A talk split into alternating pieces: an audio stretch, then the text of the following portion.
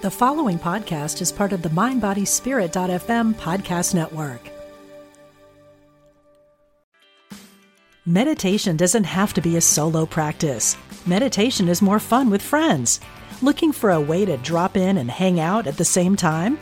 Join us online at Omega Institute for a meditation party with self proclaimed meditation nerds Dan Harris, host of the 10% Happier podcast, Sebene Selassie, and Jeff Warren.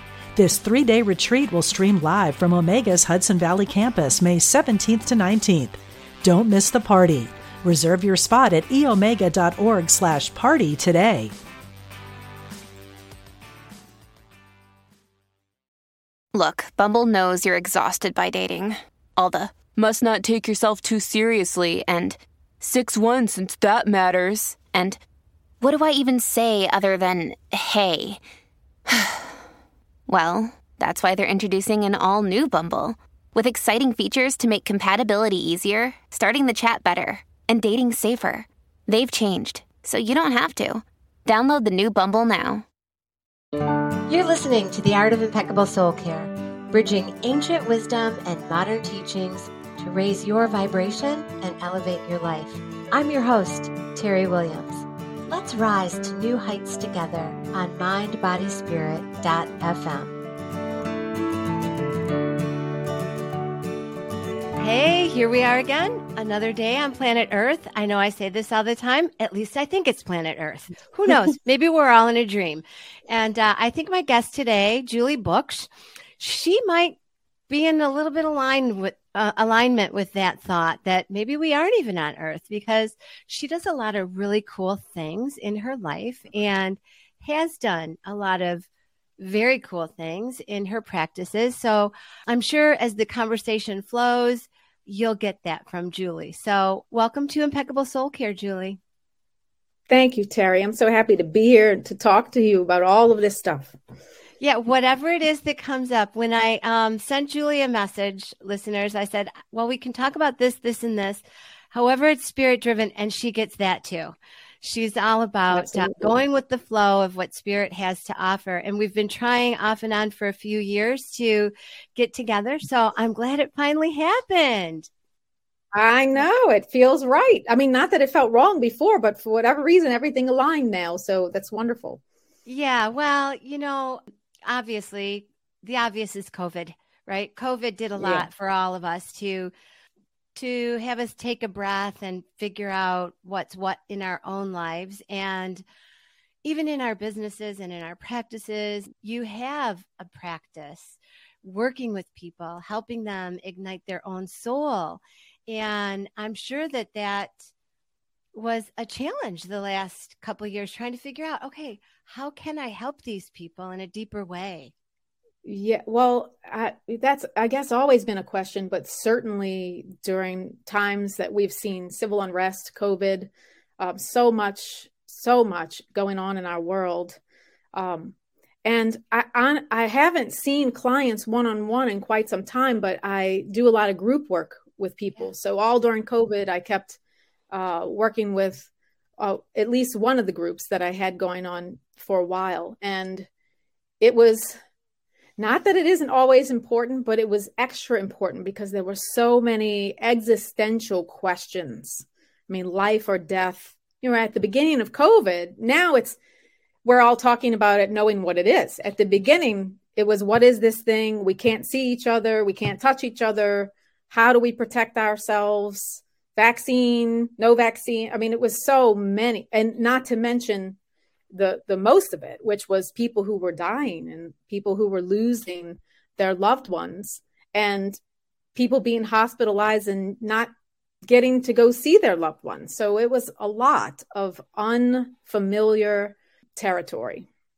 It seems like it's all unfamiliar, right? Like uh, as we, even though we know, even though we know more about it, it's still unfamiliar because, as you said a minute ago, that's civil unrest and there's so much division happening, right?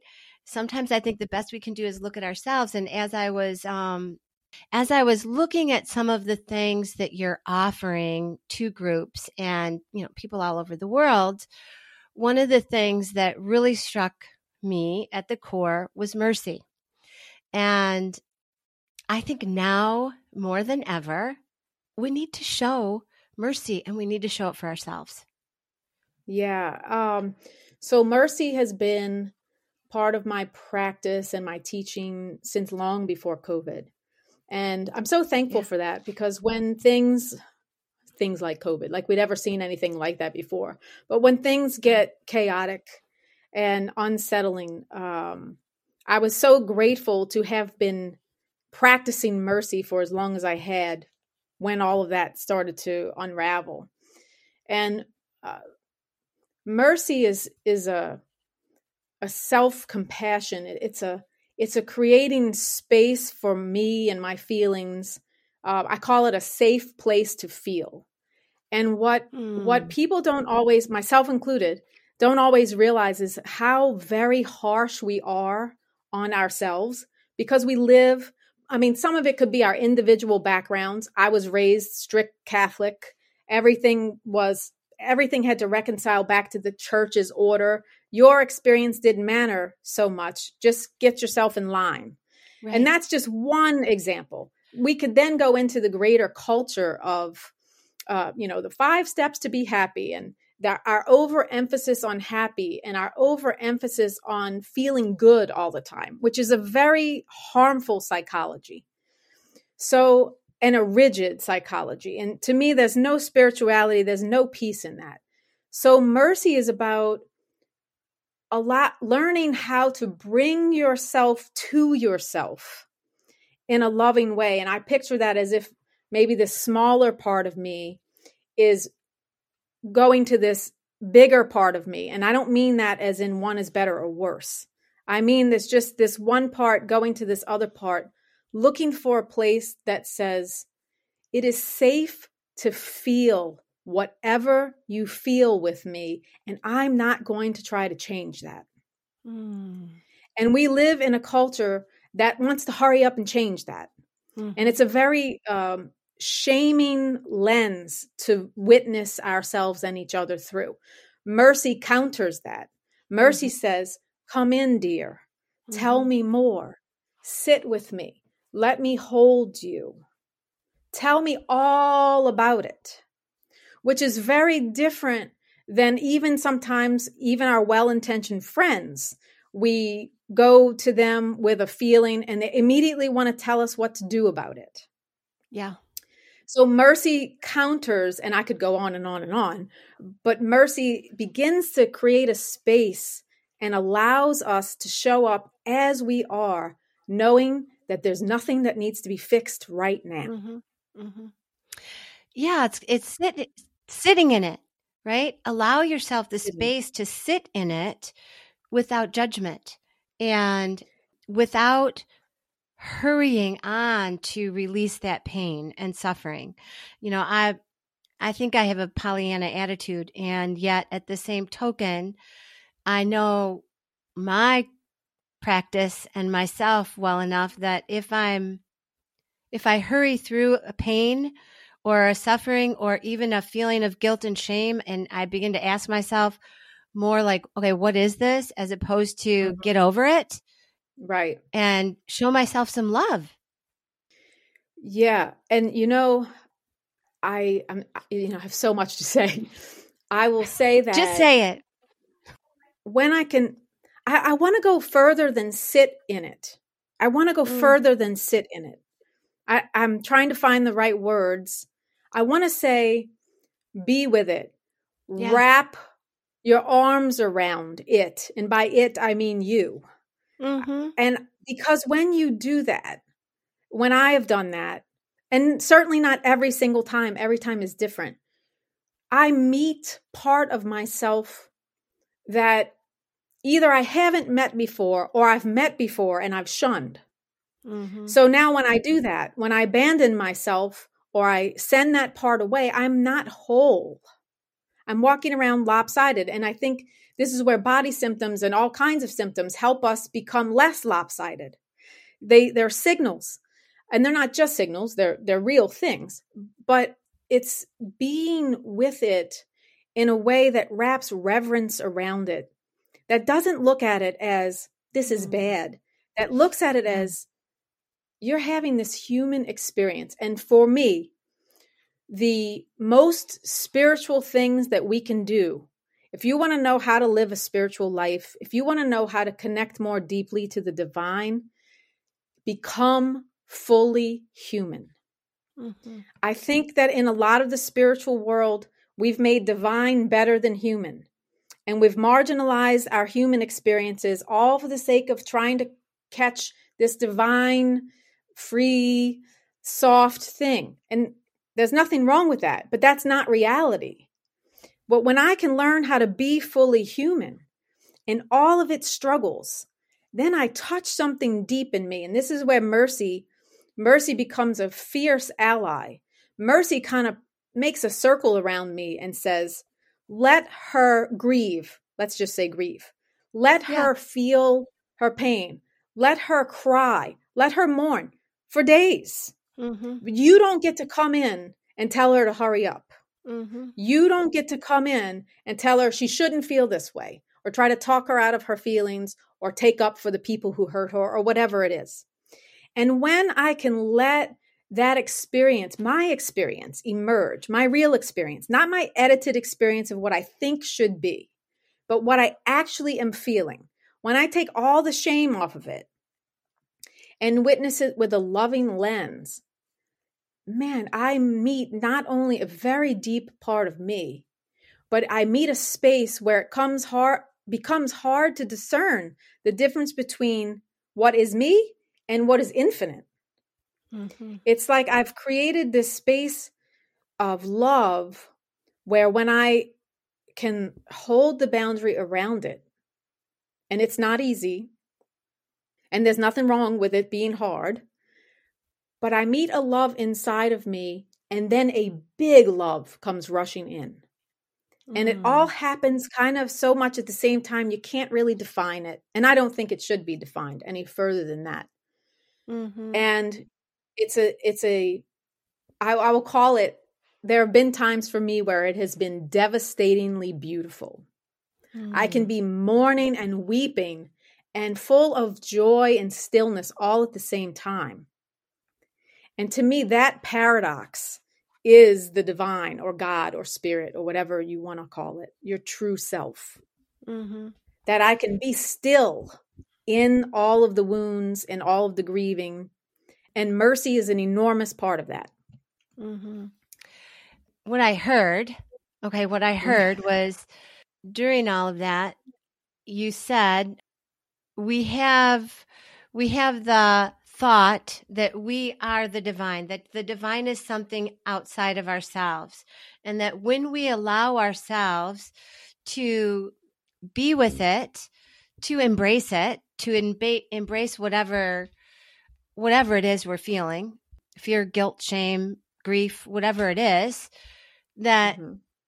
we we have a deeper ability of seeing the divine within ourselves that's what i hear and being that right and al- to, to allow yourself to be that yes and it's not for me at least it's not always what I thought the divine looked like. Yeah. Right. It like being spiritual does not mean the absence of chaos. Being spiritual right. does not oh. just like being happy, being happy does not equal the absence of struggle. I mean, I say all the time in one of the classes I teach that we'd be happier if we knew how to struggle better. Right? Yeah. So, and we don't want to learn how to struggle better. Right? So, it's but we're all trying to avoid struggle as if as if if we struggle, it means we're doing something wrong or we're being punished. This is where bad old religion is still rearing its ugly head in so much of our yeah. culture. Mm-hmm. So and and the part about embracing it, I I only want to emphasize that word while I, I don't disagree with it, I like to go further with it because embracing it doesn't mean I like it. Right. It doesn't mean, oh, I embrace it, so now it all feels good. No, it means crap. I can't like I hear I keep trying to change myself. I'm exhausted. It's more like a falling into it mm-hmm. for me than an embracing it. I'm embracing mm-hmm. me, maybe, but I'm also falling into this feeling that I've been resisting without even realizing I was resisting it. Some of it's mm-hmm. so automatic and unconscious because we are all raised on it in one way or another that yeah. it's hard to recognize when you're doing it. Right. So yeah, for me it's like a fa- falling into it. And as I do that, I may be embracing. But that's me. That's Julie's path. For each person, when you g- move into this kind of work, it shows up what emerges is different for everybody. Mm-hmm. Each person's own path shows up for them. Um, it's not, there's no like singular way that I can say to people, like, oh, yeah, do this and then this will happen. Right. Oops. It's not that way at all. It's not that way with anything, right? And isn't that the, to me, that's the path of spirituality, how it needs to be, how it, how the beauty of what it could look like uh, if it were taught from that perspective instead of um, i was raised a catholic too nuns mm. priests monsignors they're all there in my family and so oh, yeah. i get that and it was all around shame guilt uh, do as i say not as i do all of that and i remember as i uh, changed my spiritual practice and anyway i remember somebody asking me what do you think of jesus you know this is a woman that a woman that was um a born again Christian, you know, homeschool, blah, blah, blah, asked me, well, what do you think of Jesus? And I said, well, she said, what do you think is going to happen when you die? I said, well, if he is, if he is the person that greets me on the other side, he's going to have his arms wide open and say, it's about fucking time you got here. I said, he's not going to sit there and tell me all the things I did wrong, right? Absolutely he's going to say, not. come on, let's have a party. And we have been taught to shame and to avoid and to not sit with and to give our power away to something else instead of right holding it and nurturing right. it and letting it be whatever it needs to be absolutely i always the the jesus topic is i've written a lot about that i always kind of chuckle because jesus was never that in his in his actual historical life. He was never he was the opposite of this shaming, keeping score, yeah. you know, person.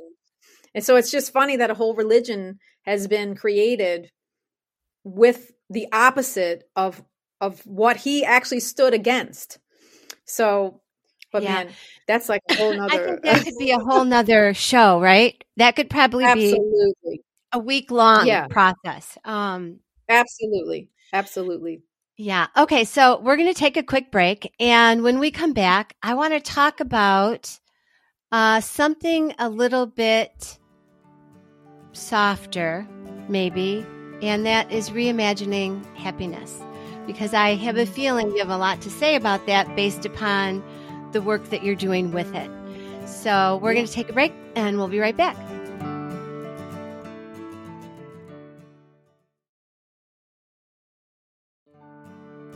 All right, well, welcome back, listeners. I'm having a conversation with Julie Booksh, and if you just popped in, you're going to want to go back and listen as we talked about mercy. And now we're going to talk about something a little bit lighter, maybe. I don't know. I am as in the dark about that topic as you are. So, um, okay, Julie. So I know the work that you are uh, that you are offering has to do with reimagining happiness. You did a talk on it, and I, I'd like to know what does that look like? How do we do that? Why would we want to? So it's it it might not be lighter, but we can certainly get into some lighter, tangible pieces of that. But really, it has a lot to do with what we've already been talking about, which is mm-hmm. our culture has an overemphasis on what I call a toxic happiness that we should always be in the same mood and that that mood should be happy. And we are not supposed to feel the same thing all the time. We, humans forget that we are also nature and nature yeah. changes if you look outside your window, depending on where you are. But here in the Midwest, it's fall and colorful and beautiful. But nature changes and so do we. Uh, here in Michigan, we have a a saying just wait a minute the weather changes and you can experience like four seasons in one single day. Well i have felt that way too. I could be crying one minute laughing the next feeling sad you know the next hour and feeling hopeful an hour after that.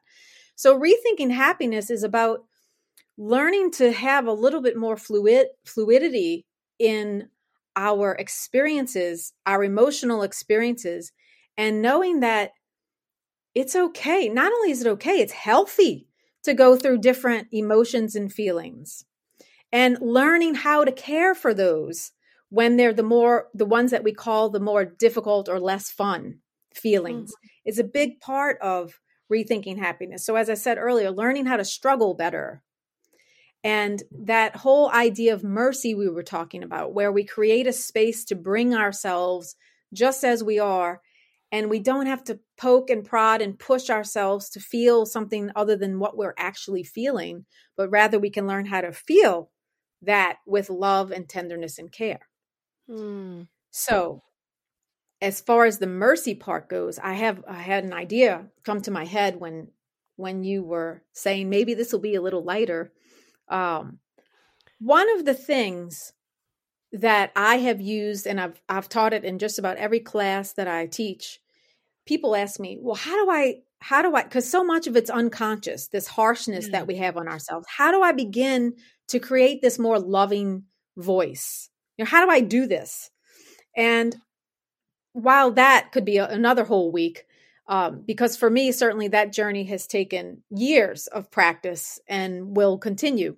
But one of my favorite tools is very simple.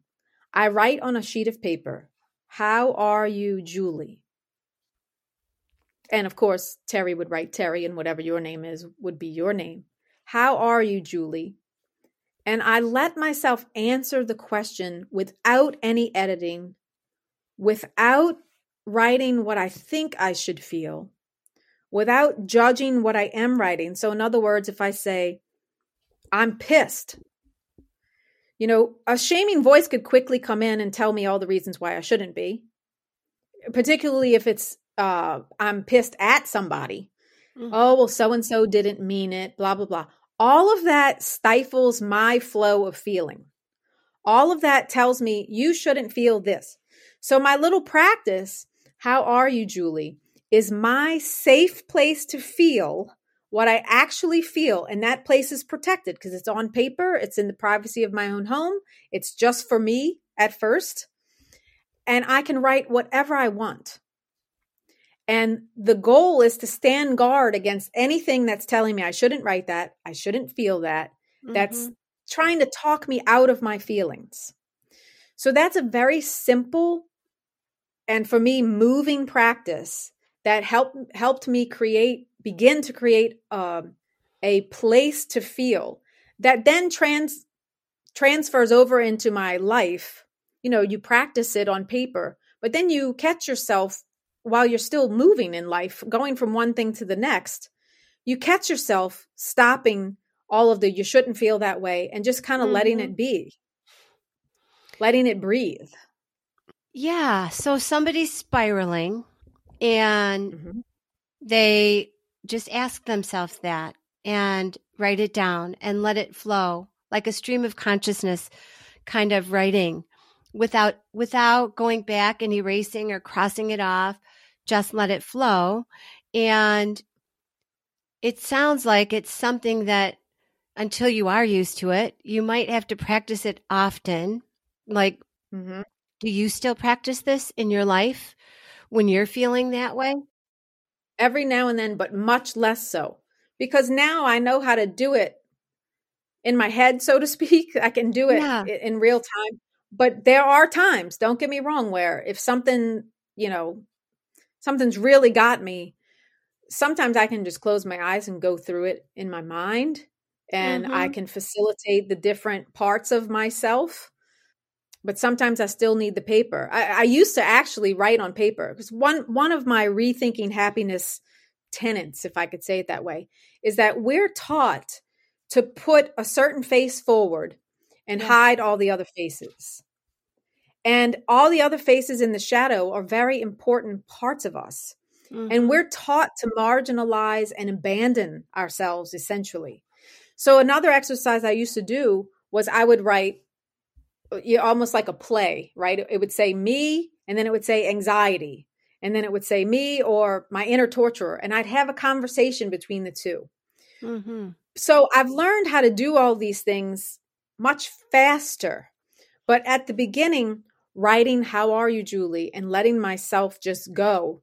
And I, I want to say, sometimes I knew I would be like spinning and I'd try to write, How are you, Julie? And I wouldn't be able to, I, I would write, I don't fucking know. Like yeah. I would get mad at the question, but that helped me then express what I was feeling.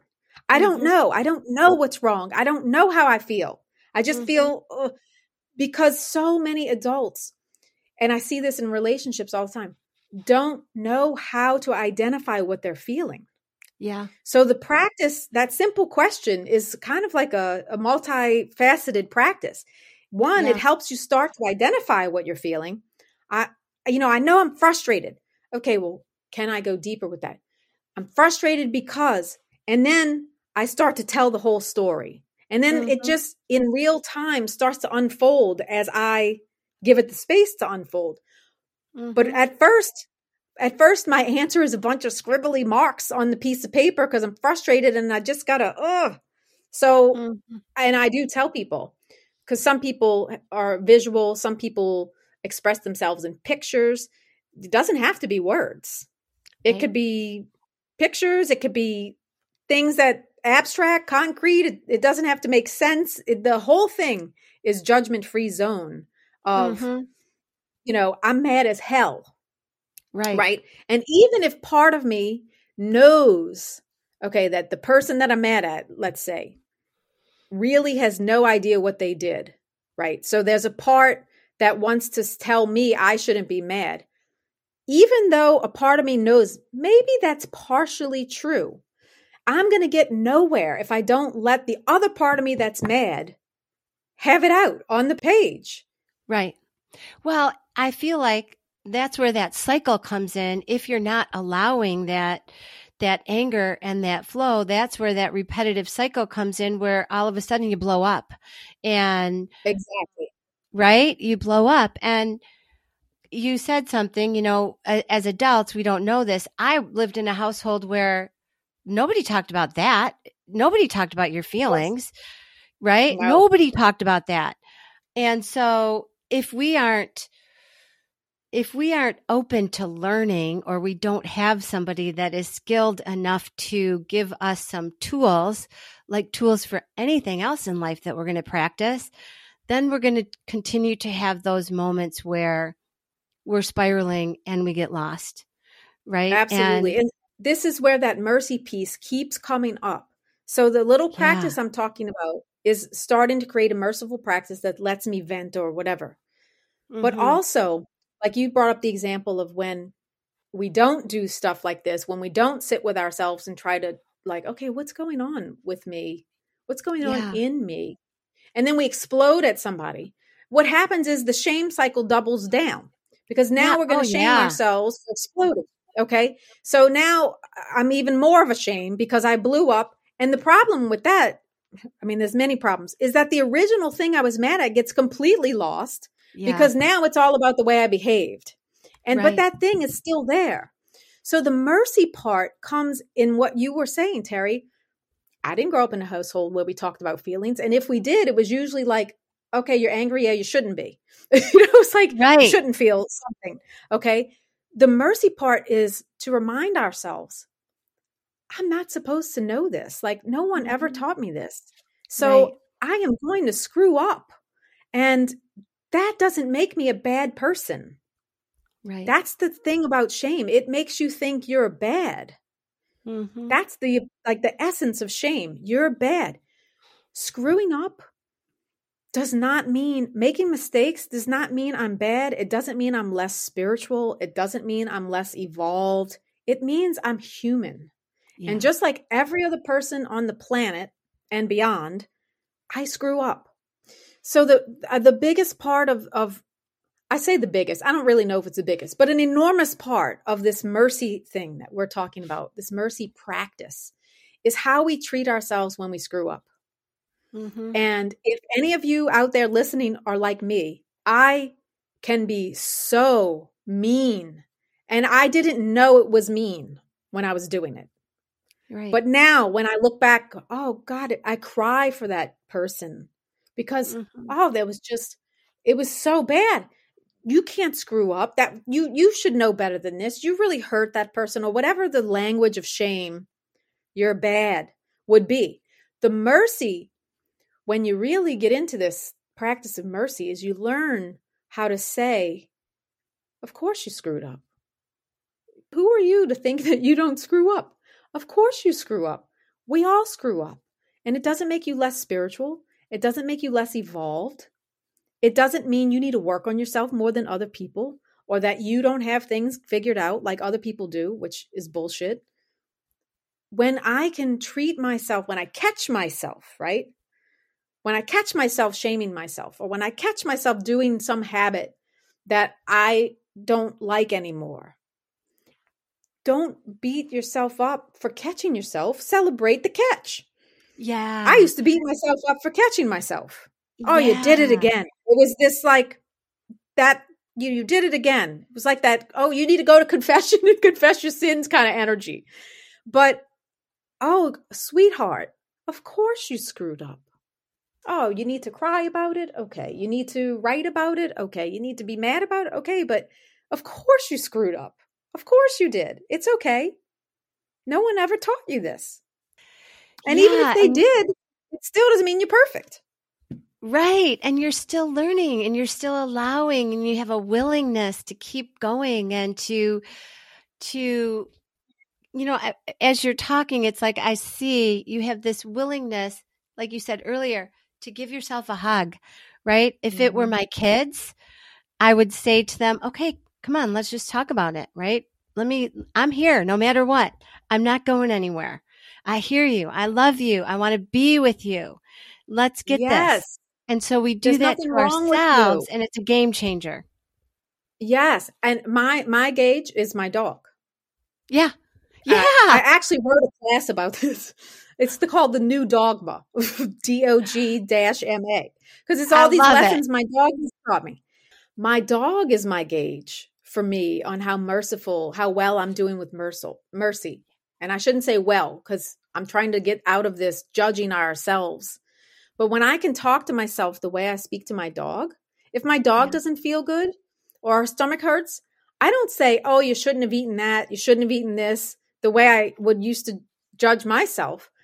I would I would say, "Oh, sweetheart, come here. Let let mommy let mommy rub your belly. Let me put this oil on you. Um, are you okay? Come tell you. Come sit with me. Let's cuddle." These are all the things I would say to my dog, as like yeah. you would talk about your child. That's mercy.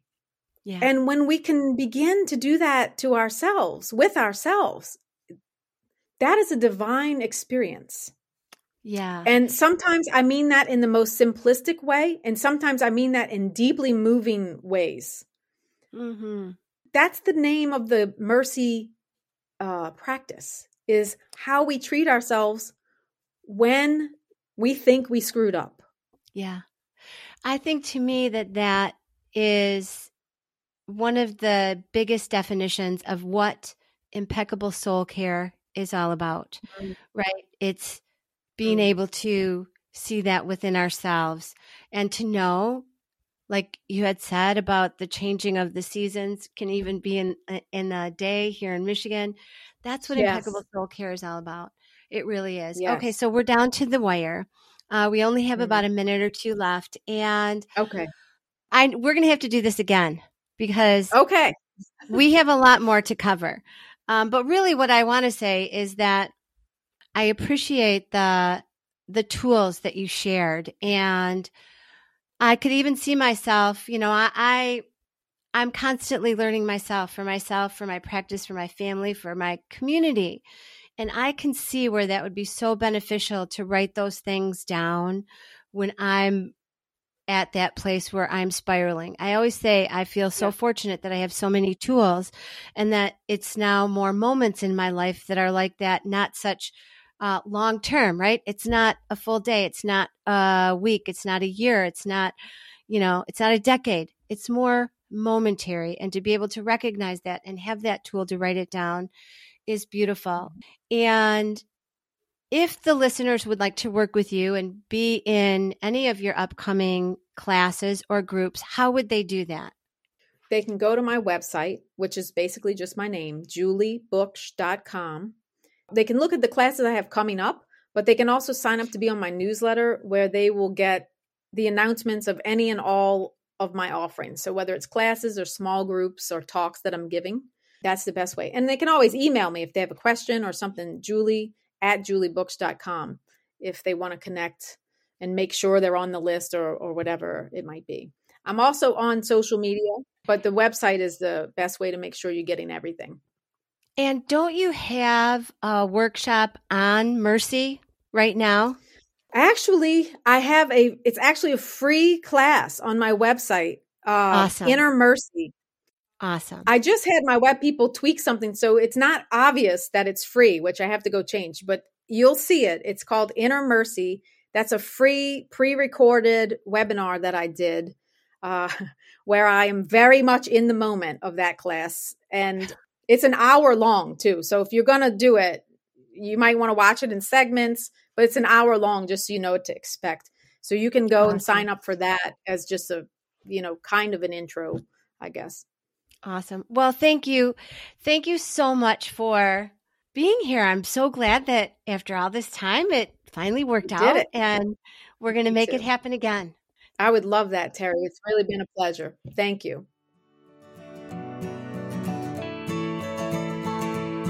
Hey, this is your host, Terry Williams. Thanks for tuning in to the Art of Impeccable Soul Care, bridging ancient wisdom and modern teachings to raise your vibration and elevate your life. For more information or to work with me, visit soulpractices.com and subscribe to my tribe. You'll be the first to hear about upcoming guests and workshops, free resources, and so much more. Until next time, thanks again. I'm Victoria Moran. Since we launched the Main Street Vegan podcast back in 2012, lots more people have discovered the way that moving in a vegan direction can infuse our lives with vitality, spirituality, and compassion. My guests are experts on every aspect of making this work in your real life and our real world. Join us for Main Street Vegan here on mindbodyspirit.fm.